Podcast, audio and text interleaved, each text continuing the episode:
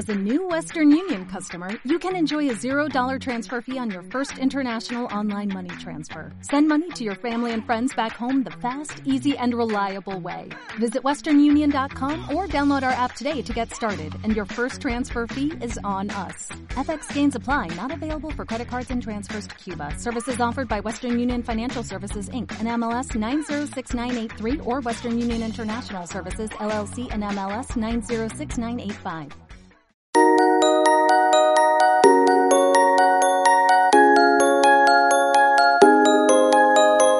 Innovadata, un podcast del Instituto de Ingeniería del Conocimiento.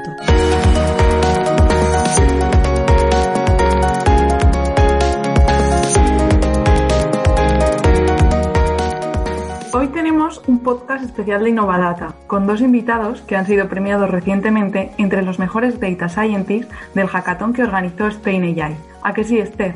Pues sí, Ana. Este hackathon, en el que participaron alrededor de 100 personas, quería poner a prueba las habilidades de los data scientists con tres retos bastante reales y aplicables a negocio. Y es un orgullo para el Instituto de Ingeniería del Conocimiento contar que dos de nuestros científicos de datos, nuestros compañeros, fueron reconocidos en las tres pruebas, destacando en áreas tan importantes como el procesamiento del lenguaje natural, las series temporales y computer vision. Así que antes de nada vamos a dar la enhorabuena y la bienvenida a Álvaro Barbero, Chief Data Scientist del IIC, que ya nos suena por segunda vez en este podcast. Hola Álvaro. Hola Ana, ¿qué tal? Hola Esther. Y a Alejandro Vaca, Data Scientist del IIC y parte del equipo dirigido por Álvaro además. Hola Alejandro. Buenos días Ana, Esther. Ambos conseguisteis puestos destacados en los retos, Alejandro en los tres, luego hablaremos de esto porque además hubo un último premio sorpresa, y Álvaro Barbero en el de procesamiento del lenguaje natural. Vamos a empezar con ese y así lo vamos repasando y nos contáis un poco qué hicisteis. Pues en el reto de procesamiento del lenguaje natural, vosotros nos lo contaréis mejor, pero, pero por resumir, se pedía que con un dataset de Zara generarais automáticamente nombres para los productos a partir de sus descripciones. Me consta que, que no es una prueba habitual respecto a las que se suelen hacer en otras competiciones. Contadnos por qué. Bueno, pues eh, yo creo que la diferencia fundamental es que en este caso la tarea era una tarea de generación de texto. Y la clave de esto es que normalmente la mayoría de competiciones de PLN suelen pedirte que tu algoritmo, tu, sistema de machine learning, dé una respuesta muy concreta. ¿no? Por ejemplo, te dan un tweet y, la respuesta que tienes que dar es si ese tweet expresa una opinión positiva o negativa, o se habla de un cierto tema o de otro tema. Entonces, digamos que el conjunto de respuestas que puedes dar está como definido, ya está acotado.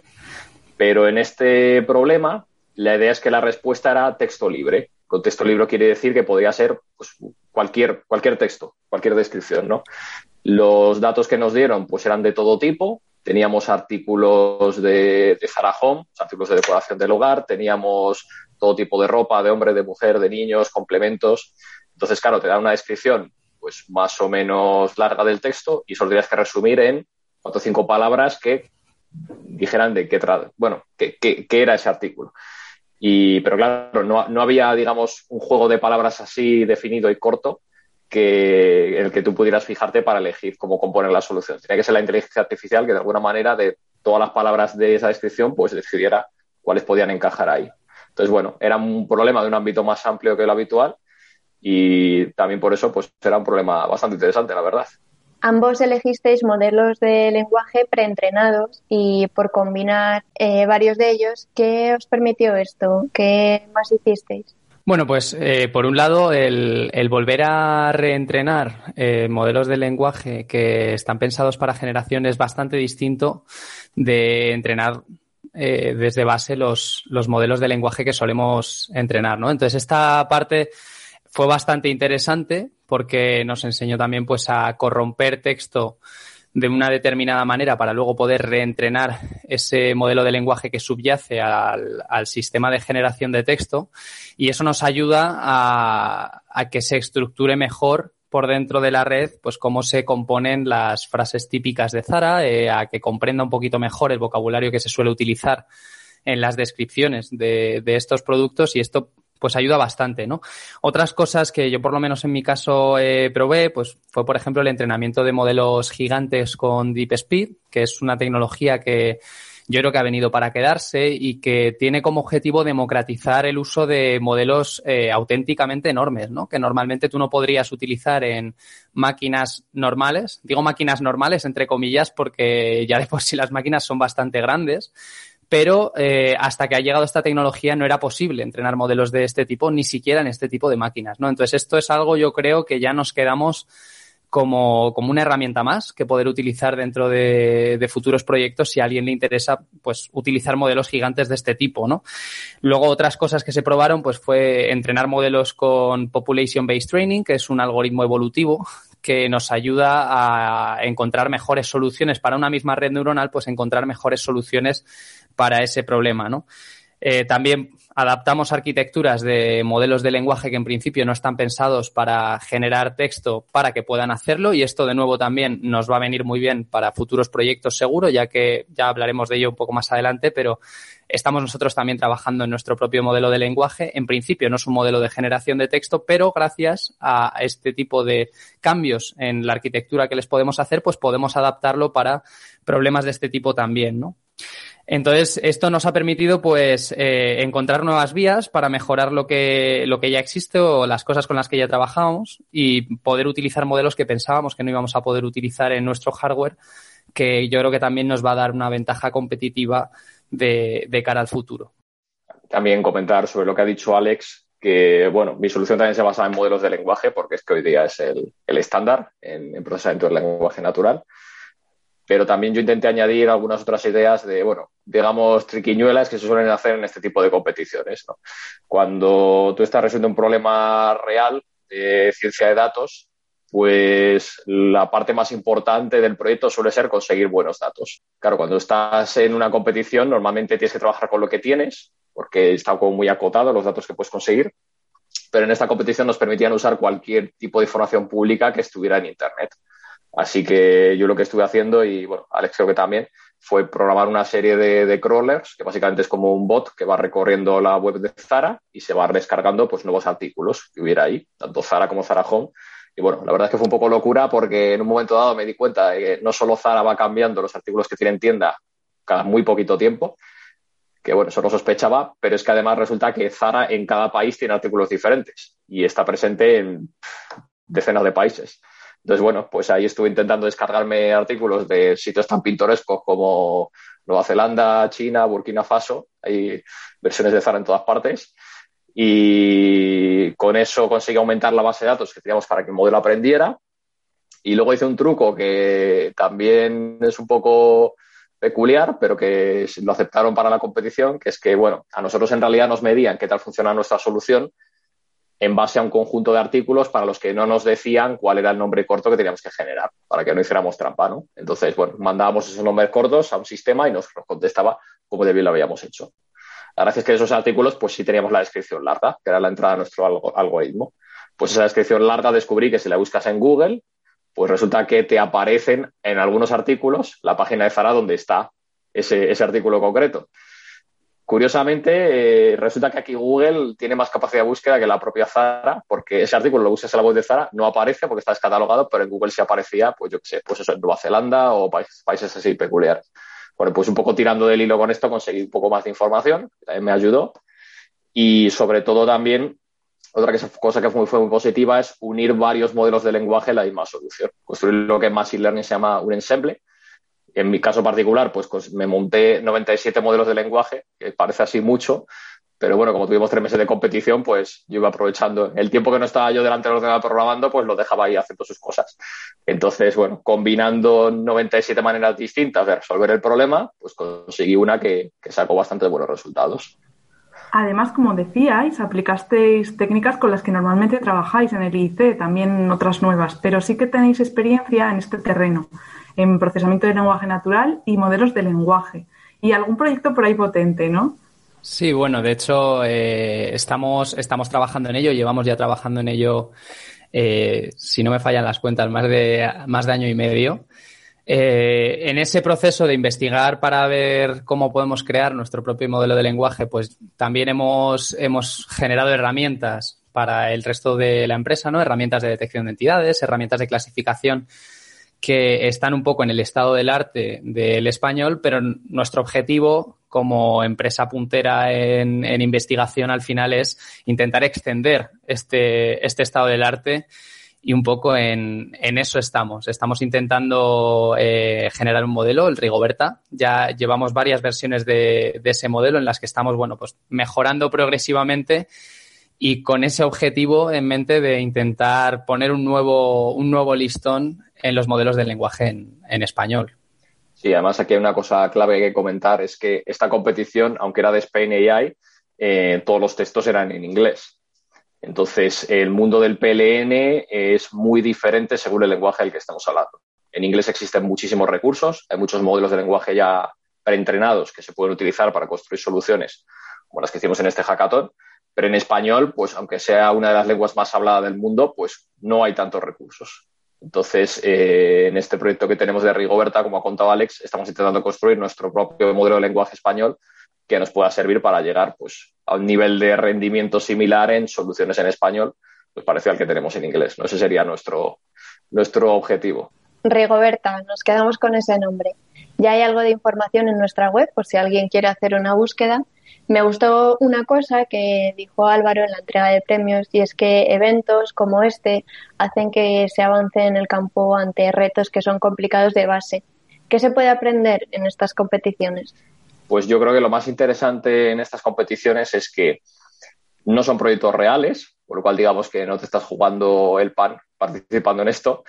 Y eso es importante a la hora de probar, pues, cosas muy innovadoras, cosas rompedoras o ideas locas, las podríamos llamar, a ver si funcionan. Entonces, yo por lo menos he estado haciendo esto bastante y bueno, creo que, creo que Alex también. La idea es que como este era un problema que no habíamos trabajado nunca, esto de la generación de texto, pues yo en principio no sabía a priori cómo resolverlo. Bueno, conocía ideas, pero nunca las había puesto en la práctica. Y el poder experimentar así en un entorno más o menos sin riesgo cómo funcionan estas cosas, pues sirve para aprender. Entonces, por lo menos a mí me ha servido para aprender mucho a nivel personal, ¿no? De comprobar algunas ideas que tenía si funcionaban, otras no funcionaban y probar cosas nuevas. Pero luego en un ámbito más general, yo creo que estas competiciones efectivamente hacen ayudar a que avance el campo de, del análisis de datos. Porque cuando planteas problemas para los que no hay una solución fácil, pues la gente se pone creativa, va probando cosas nuevas y al final descubres que este problema que parece que no se podía resolver también, pues eh, se puede llegar a unos niveles de acierto bastante altos. De hecho, bueno, ya terminada la competición, eh, comentar que me contó uno de los eh, organizadores que ellos pensaban que en esta competición el nivel más alto de acierto al que se iba a llegar, el nivel más alto de puntuación, pues estaría en torno al 10, 15 puntos o algo así. Para que sepáis cómo está la, situación, eh, los que quedamos en los primeros puestos llegamos a una puntuación de 37. O sea, 37 comparado con 15, que era lo que parecía que se iba a poder llegar en un problema de este estilo. O sea que han superado los participantes las expectativas de lo que tenían los, los propios diseñadores de la competición. Así que, bueno, pues efectivamente parece que esto está ayudando a romper barreras y que se descubran nuevas formas de aplicar el PLM. Vamos ahora con el reto de series temporales, a ver qué aprendisteis aquí. En este caso, Alejandro Vaca fue el primer clasificado con una solución dirigida a la optimización de activos financieros. Eh, tras probar algunas cosas, al final creo, Alejandro, que te quedaste con las redes neuronales. Cuéntanos.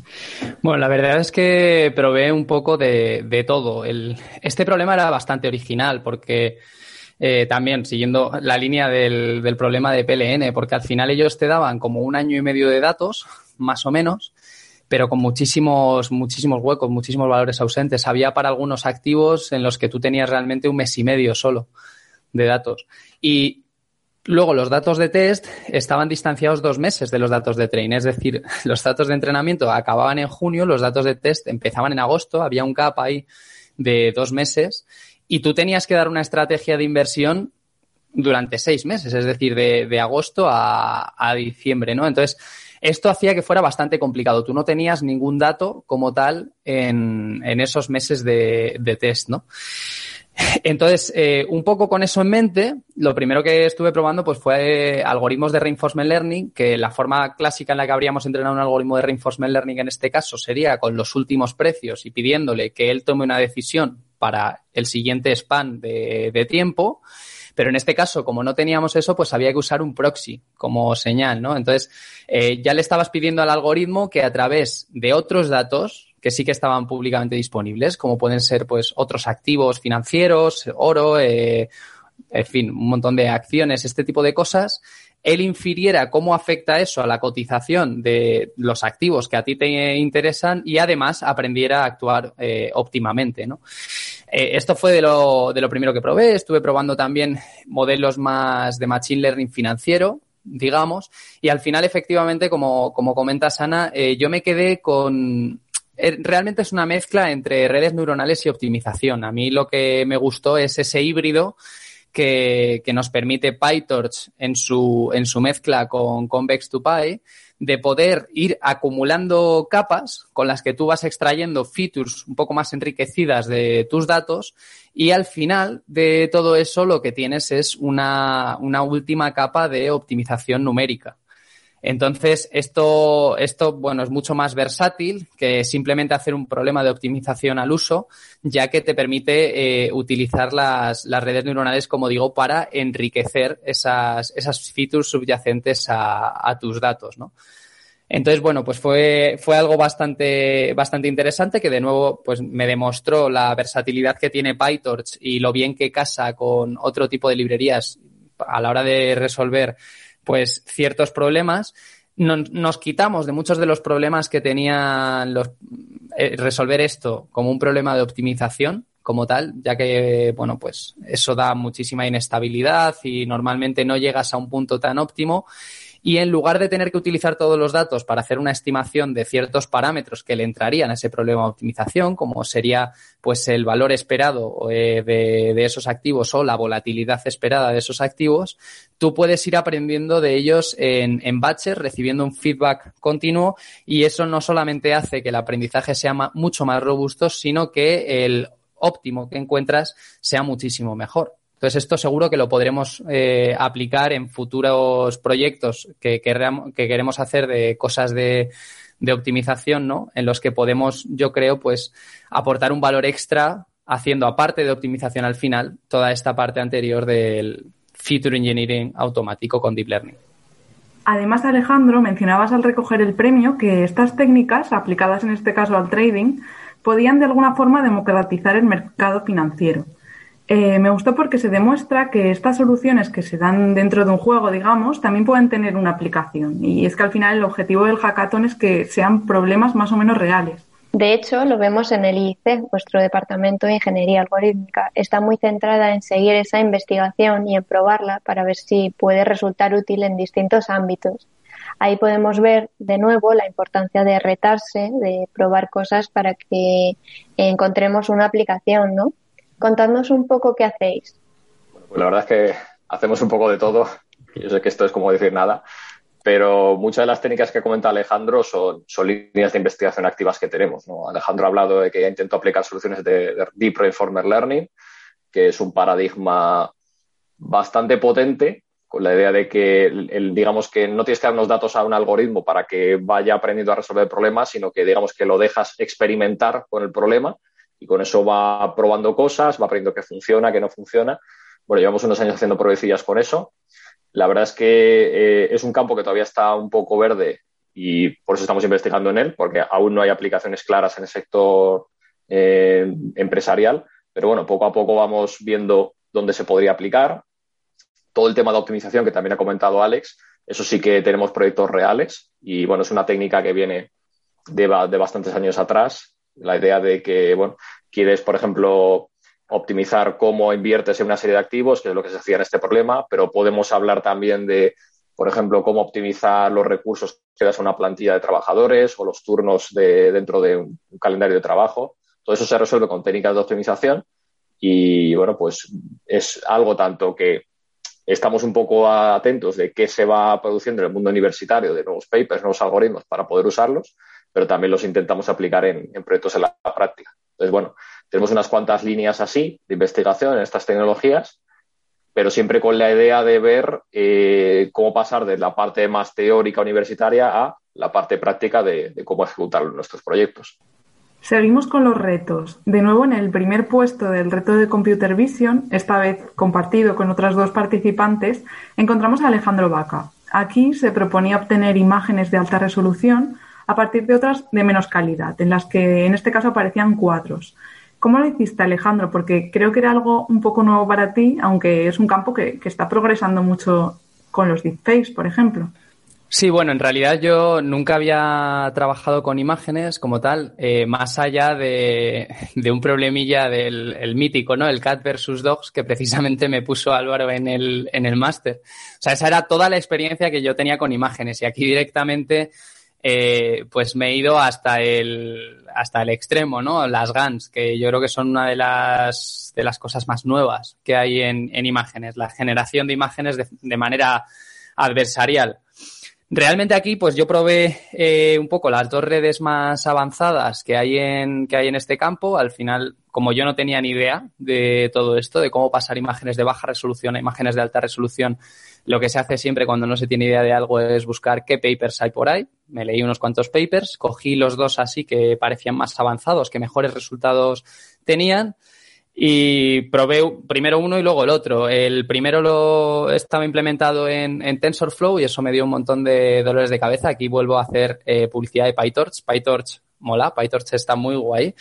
Y, y, gracias a que el segundo estaba implementado en PyTorch y el código también pues es mucho más trabajable y demás, eso me permitió poderlo adaptar a, a mi problema de una manera mucho más sencilla Realmente este fue el reto, yo creo, para mí más emocionante, porque estuve hasta prácticamente el último momento pensando que no iba a llegar a participar en él. Ya tenía bastante con, con los otros dos. Y lo que, lo que ocurrió es que vi que más o menos mi, mi tercera posición en el LP estaba afianzada, eh, me acababa de poner primero en series temporales y quedaban tres días y medio para el final del, del hackathon. Entonces, bueno, me pegué ahí pues esa, esa empollada muy rápida y ese, ese curro muy intenso. Y hubo una noche clave que fue eh, un día y medio antes de que acabara el hackathon. Y es que eh, yo me estaba enfrentando al problema de que cuando yo generaba las imágenes, eh, se me, digamos que se notaban cuadraditos dentro de la gran imagen, ¿no? O sea, estas imágenes eran muy grandes, incluso las de baja resolución, entonces había que procesarlas en cachitos. Tú no podías procesar la imagen entera.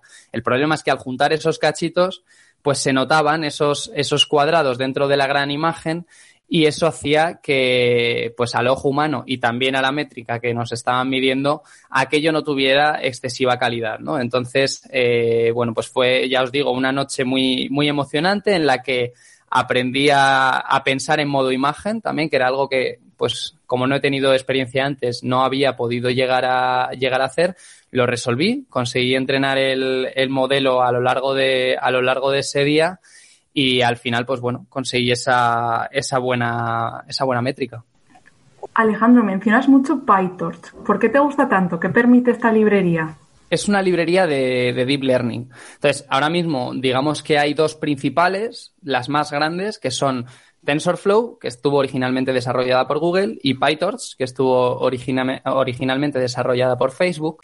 Y eh, lo bueno de PyTorch es que es muy versátil, muy flexible. Eh, uno le puede poner mucha creatividad. Al final, eh, cosas como lo que hice en series temporales o incluso eh, lo que hice en Computer Vision, me habría costado mucho más trabajo hacerlo con, con TensorFlow de lo que me costó con, con PyTorch, ¿no? Entonces, a la hora de hacer temas de investigación, de poder, pues, por ejemplo, resolver problemas de optimización con una librería de Deep Learning, haciendo uso de esos optimizadores y demás, eh, la verdad es que da, da muchas ventajas y, de hecho, aunque partió de un punto menor en cuanto a popularidad y demás, lo cierto es que en los últimos años pues, ha crecido mucho su popularidad y las librerías, por ejemplo, que utilizamos para los problemas de NLP ya están bastante dominadas por, por este framework. Entonces, bueno, está, está bastante bien, es estable, es fácil de utilizar, tiene siempre una estructura similar, los problemas resueltos con, con PyTorch y sobre todo no da muchos problemas de tiempo de ejecución, no da muchos problemas de, que no detecte tus, tus GPUs, etcétera. Y entonces eso hace que tú puedas dedicar mucho más tiempo a la investigación en sí, al análisis, y no tanto a preocuparte de problemas técnicos y de configurar la librería correctamente. En general estoy bastante de acuerdo con Alex. O sea, el mundo del deep learning ha ido cambiando mucho. Al principio nos hacíamos todo a mano y era muy, muy, muy costoso hacer un proyecto de deep learning. Nosotros empezamos con deep learning en 2011, de hecho, en una colaboración con, con IBM Watson, porque está en un nivel muy verde de investigación. Y luego el cambio más fuerte fue en 2015, que fue cuando Google sacó la librería TensorFlow, que ha comentado Alex. Ahí es donde empezó a volverse mucho más popular el mundo del deep learning. Pero aún así era costoso hacer algunos modelos complejos. Entonces, es verdad que ahora PyTorch, pues bueno, esto es como un poco lo del ser de Madrid del Barça, hay mucha enemistad, porque uno es de Google y otro de Facebook, pero lo cierto es que PyTorch últimamente ha mejorado mucho y como dice Alex, los modelos más modernos, tanto de PLN como de análisis de imágenes, suelen estar en PyTorch sobre todo. Vemos que hay mucho nivel, que un segundo, una idea, puede marcar la diferencia. Ambos os habéis presentado ya varias competiciones de este tipo, con bastante éxito además. Por repasar algunas, Álvaro fue dos veces finalista en la competición internacional de Big Data Analytics Texata y Alejandro ganó el año pasado el Cajamar University Hack, una de las competiciones de analítica de datos más grandes de España. ¿Cómo se afronta un hackathon o una competición similar? Bueno, pues primero yo creo que hay que diferenciar tipos de hackatones, porque el, Texata es un poco particular eh, básicamente es una competición internacional en la que se intenta que participe gente de todo el mundo y claro, no, no puedes tenerles a todos a la vez en el mismo momento porque mm, puede haber gente de distintos usos horarios. Entonces, bueno, como, como se plantea un poco más bien es que te ponen un reto del que tú no sabes nada y te dan cuatro horas básicamente para ver qué puedes hacer. Entonces, más es, una competición más de en un momento muy corto de tiempo, poner mucho trabajo intenso y sobre todo sacar ideas de qué puedes hacer con esos pocos datos que te dan en esa, situación tan corta. No es tanto crear una solución completa, sino más bien hacer un breve análisis y proponer ideas de qué se podría trabajar con eso. Eso es un tipo de competiciones. Luego, esta que hemos participado de Spain AI y otras, como la que ha participado Alex antes, son más de carrera de fondo, podríamos decir, porque te suelen poner un problema muy complejo y ahí sí que esperan que lo hagas lo mejor posible, pero te dan mucho tiempo. La trampa es que mucho tiempo es que a lo mejor te dan tres meses, pero implícitamente lo que va ahí es que no te lo puedes tomar muy con calma porque va a haber alguien que va a trabajar más que tú, porque va a dormir menos que tú, y entonces estas competiciones se ganan un poco, pues dedicándole mucho, mucho tiempo. Pero en cualquier caso, yo creo que en las dos situaciones algo que es un factor común es eh, tener mucho interés por este mundo, estar muy al corriente de qué artículos van saliendo, qué está haciendo otra gente, porque al final las soluciones buenas las encuentras a base de probar muchas ideas y una de cada diez que pruebas funcionan. Y la clave entonces es no quedarte sin ideas. Y bueno, pues a mí esto me recuerda un poco a cuando yo estudiaba la carrera de informática, había gente que decía que había exámenes que eran de idea feliz. Y yo no creo de verdad que eso sea idea feliz. Lo que pasa es que básicamente, si tú has leído mucho, has visto muchos problemas, has visto lo que hace otra gente, pues yo creo que en ese momento haces la conexión, se te van ocurriendo ideas, vas probando y al final das con la clave. Entonces no es tanto que de repente se te aparezca el Espíritu Santo, sino que más bien que por a base de machacarte muchas competiciones, muchos papers, etcétera, pues acabas conectando con ideas que son las que puedes aplicar aquí. Entonces yo creo que esa es una de las claves y como decía, en estas competiciones de fondo, pues la otra clave es dedicarle mucho tiempo, y bueno, yo tengo que reconocer que solo participé en la competición de PLN porque ya no me daba la vida, pero Alex se pegó la super matada de participar en las tres y bueno, ahí también me consta que, no durmió demasiado. No, yo, bueno, eh, la verdad es que estoy, estoy de acuerdo en, en, todo lo que ha dicho Álvaro. Creo que hay una parte de conocimiento, o sea, uno tiene que conocer este mundo y sobre todo tener muchísima curiosidad por él, por supuesto. Yo creo que luego otra habilidad que, se necesita para este tipo de hackatones es un poco lo que a mí, a mí me recuerda mucho a cómo Álvaro hace la prueba técnica para entrar en ingeniería algorítmica, que básicamente te pone un problema irresoluble, te va, te va puteando y tú tienes que ir sacando eh, nuevas ideas, eh, tienes que estar constantemente dando ideas y, y, pensando con la cabeza despierta y como dice Álvaro, en el momento que te quedas sin ideas, estás, estás cao en una competición de estas. O sea, siempre tienes que ir pensando en cómo puedes mejorar un poquito más, un poquito más, un poquito más. Luego es verdad que en este tipo de competiciones, eh, pues es una carrera de fondo, pero al sprint. O sea, es una, es una carrera de desgaste, de desgaste absoluto. Tienes razón. Yo, la verdad es que dormí muy poco. Y yo creo que ese también es un factor muy importante, tener ese tesón y esa cabezonería para mm, no levantarse de la silla hasta que tú has cumplido los objetivos un poco que te habías marcado, ¿no? A mí eso es lo que me ha ayudado, sobre todo en la, en la de Computer Vision, hubo un momento que tuve que decidir. O duermo esta noche o me quedo aquí por mis narices hasta que esto, hasta que esto se haga. Entonces, también, independientemente del talento que tenga cada uno, de lo que sepa cada uno, de la curiosidad que tenga cada uno y de las ideas que pueda generar, siempre está ese factor ahí de qué nivel de aguante eh, o qué capacidad tienes de resistir a la frustración y seguir intentándolo eh, hasta el final. Bueno, aquí Alex has desvelado mi secreto de cómo va la prueba de selección. Así que, bueno, no pasa nada porque ya las cambiaré. Así que si algún candidato está escuchando esto, que no venga muy tranquilo. Si da igual de que sepan de qué va. A mí si me hubieran dicho de qué iba, me habría quedado igual de jodido. O sea que no pasa nada. Bueno, pues con ese tesón que mencionabas, Alejandro, te ganaste un premio más. Ya os lo adelantábamos. Alejandro Vaca se hizo también con el premio a Mejor Data Scientist del Hackathon de Spain AI Así que enhorabuena otra vez, conseguiste la mejor puntuación general en los tres retos y oye, estarás contento, ¿no? Bueno, sí, estoy, estoy muy contento, por supuesto, y, orgulloso también, ¿no? De haber podido, pues, haber obtenido ese reconocimiento y estar ahí entre los mejores. La verdad es que más que contento y orgulloso también lo que me siento es agradecido, ¿no? Ya lo comentaba en, en la ceremonia de entrega de premios.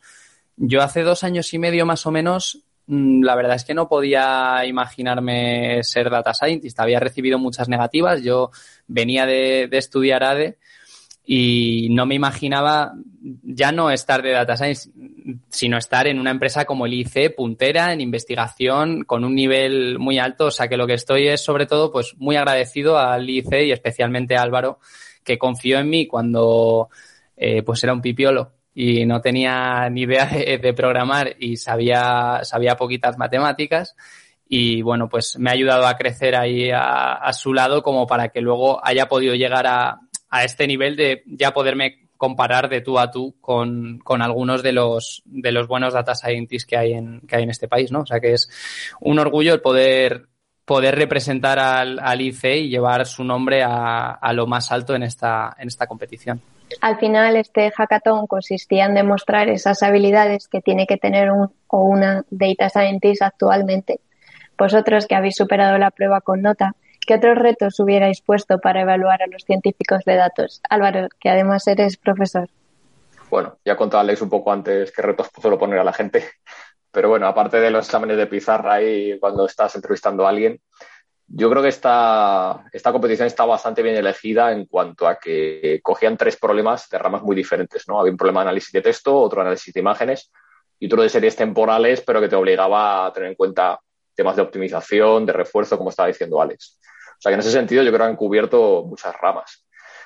Tal vez hay otra rama que es importante y es la de tratamiento de datos masivos. Ahora mismo, bueno, el mundo del data science ha crecido mucho ha llegado al punto en el que, aunque antes se hablaba del unicornio de datos, que digamos que era un tipo que era capaz de hacerlo todo, aunque sabíamos que eso luego no era verdad, hoy día ya empieza a haber roles especializados. Entonces, el, data scientist, digamos que es el más el que trabaja con los modelos de aprendizaje automático, inteligencia artificial, pero hay otro rol que, aunque se suele separar mucho últimamente, que es el rol del ingeniero de datos, en la práctica un data scientist tiene que saber un poquito de eso también. Y la idea es que qué tecnologías utilizas cuando los datos que tienes que trabajar son gigantescos. Entonces ya no te valen con técnicas un poco estándar. Tienes que saber un poco de, cómo funciona el mundo del cloud, de las grandes bases de datos, de procesamiento distribuido, etcétera. Entonces, bueno, eso es algo que en otras competiciones lo he visto. Pues, por ejemplo, antes hablamos del Texata y te ponían este tipo de problemas. Tienes que trabajar con datasets de gigas y gigas de datos. Y aquí, bueno, era un tamaño más reducido. Entonces, bueno, tampoco quiero quitar mérito a la competición porque yo creo que han estado bien escogidos los retos. Pero bueno, como no se puede probar todo porque si no habría sido demasiado, pues tal vez algo que se podría haber incluido sería algo, algo orientado en esta línea. Y también comentar ya un poco brevemente que hay otro rol también importante que tiene que cumplir Data Scientist, que es el de ser capaz de presentar sus resultados. Entonces, bueno, esta competición era más a nivel técnico, lo que importaba era optimizar una métrica de rendimiento al máximo. Luego, bueno, pues estamos haciendo unos webinarios para contar nuestras soluciones, pero digamos que esto ya va fuera de la competición, es más para hacer una especie de, difusión de cómo lo hemos hecho. Eh, por ejemplo, en el Texata, esto sí que era parte de la evaluación en la final tenías que presentar tu solución delante de unos jueces y ellos te puntuaban según pues como cuánto les convencías, cómo de aplicable era tu idea de negocio. Entonces, esa parte yo creo que es un conjunto de habilidades que también es importante en un data scientist. De eso queríamos hablar también, porque en el INCE nunca nos olvidamos de las competencias transversales, que además tratamos justo en el podcast anterior. Y también hacen falta en este caso. ¿Qué competencias menos técnicas necesita un científico de datos para hacer bien su trabajo? Bueno, yo creo que hemos mencionado algunas de, ellas. La curiosidad es una que yo creo que no puede faltar aquí. Sin curiosidad nunca vas a llegar suficientemente hasta el fondo de un problema como para poderlo resolver con, maestría, ¿no? Luego, eh, la pasión por la inteligencia artificial. Al final, cuando uno tiene pasión por algo, las horas se pasan rápido y los esfuerzos parecen pequeños, aunque sean muy grandes. Y eso es clave en un campo que requiere tantísimo nivel de, trabajo, ¿no? Y luego, como, como dije antes, en mi caso yo creo que, vamos, estoy convencido de que la cabezonería yo diría que la cabezonería, el tesón, el, ser capaz de resistir a la frustración y seguir adelante y seguir avanzando y seguir confiando en que acabarás resolviendo el problema es una cosa clave. Porque muchas veces, si no, el, problema puede contigo. Es que hay problemas muy difíciles. Y si uno se deja vencer por ese, esa primera frustración, por, por ese primer tropiezo, es muy difícil que acabe llegando a, resolverlo bien. Entonces, yo me quedaría un poco con esas eh, tres o cuatro habilidades como habilidades no técnicas que considero imprescindibles para poder desempeñarte bien en este trabajo. Por mi parte, decir que bueno, estoy bastante de acuerdo con lo que ha contado Alex, aunque yo no le llamaría cabezonería, ahora tenemos una palabra más de moda para decir eso, que se llama resiliencia. Pero vamos, básicamente es lo mismo. Consiste en no rendirte ante los obstáculos, porque al final a base de probar cosas, mm, suele haber alguna manera de superarlos. Bueno, hay problemas que son imposibles, pero raro es que no encuentres alguna alternativa o algo que te permita salir adelante. Y otra cosa que quiero destacar también, aparte de lo que he comentado antes, es lo que decía Alex de la curiosidad. O sea, lo bueno que tiene este campo es que está creciendo tan rápido que no te vas a cansar nunca de aprender cosas nuevas si es lo que te gusta. Si tienes un perfil en el que, bueno, que es un trabajo que más o menos haga siempre lo mismo y no te dejes jugar demasiado, pues, pues bueno, te puedes dedicar a otra cosa.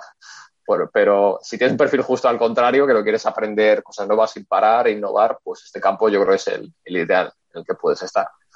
Y bueno, pues por poner un ejemplo, ayer mismo estábamos casi a las 7 de la tarde ahí, estamos Alex y yo pegándonos con un modelo de lenguaje y debugueándolo porque hace cosas raras y empezamos a profundizar el código y profundizar y profundizar Estamos llegando al código fuente de Python y bueno, pues Alex me decía, bueno, estoy nunca he bajado tan bajo, ¿no? Pues, pues bueno, son cosas que se van descubriendo cuando te vas metiendo en esto y vas rascando cada vez más.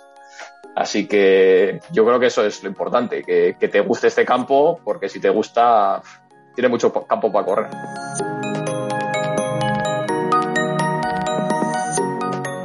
Pues con esto solo nos queda deciros que sigáis trabajando así de bien, que sigáis probando y ojalá sigáis destacando tanto como en este hackathon. Gracias a los dos y nos vemos en el próximo Innovadata. Muchísimas gracias. Gracias Esther, gracias Ana.